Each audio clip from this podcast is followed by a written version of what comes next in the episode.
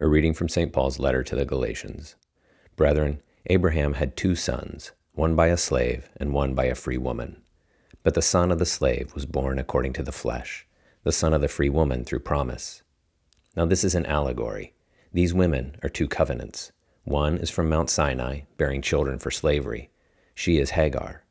Now, Hagar is Mount Sinai in Arabia.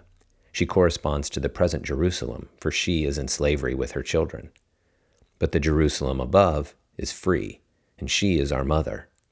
For it is written, Rejoice, O barren one who does not bear, break forth and shout, you who are not in travail, for the children of the desolate one are many more than the children of her that is married.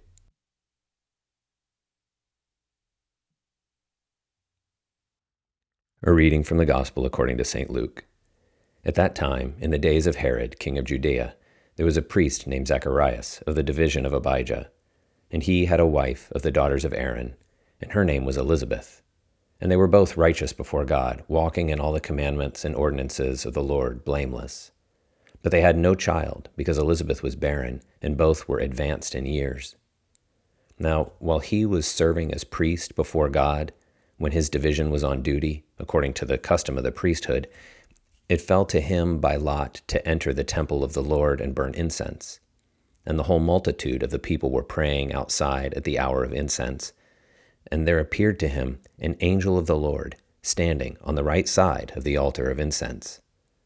And Zacharias was troubled when he saw him, and fear fell upon him. But the angel said to him, Do not be afraid, Zacharias, for your prayer is heard, and your wife, Elizabeth, will bear you a son, and you shall call his name John and you will have joy and gladness, and many will rejoice at his birth.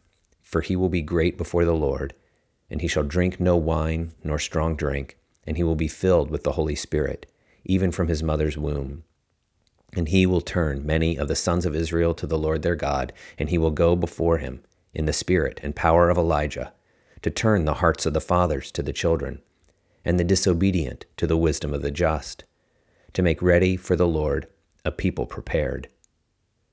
And Zacharias said to the angel, How shall I know this? For I am an old man, and my wife is advanced in years.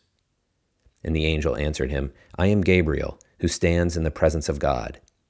And I was sent to speak to you, and to bring you this good news. And behold, you will be silent and unable to speak until the day that these things shall come to pass. Because you did not believe my words, which will be fulfilled in their time. And the people were waiting for Zacharias, and they wondered at his delay in the temple. And when he came out, he could not speak to them, and they perceived that he had seen a vision in the temple. And he made signs to them, and remained dumb. And when his time of service was ended, he went to his home. After these days, his wife Elizabeth conceived, and for five months she hid herself, saying, Thus the Lord has done to me in the days when he looked on me to take away my reproach among men.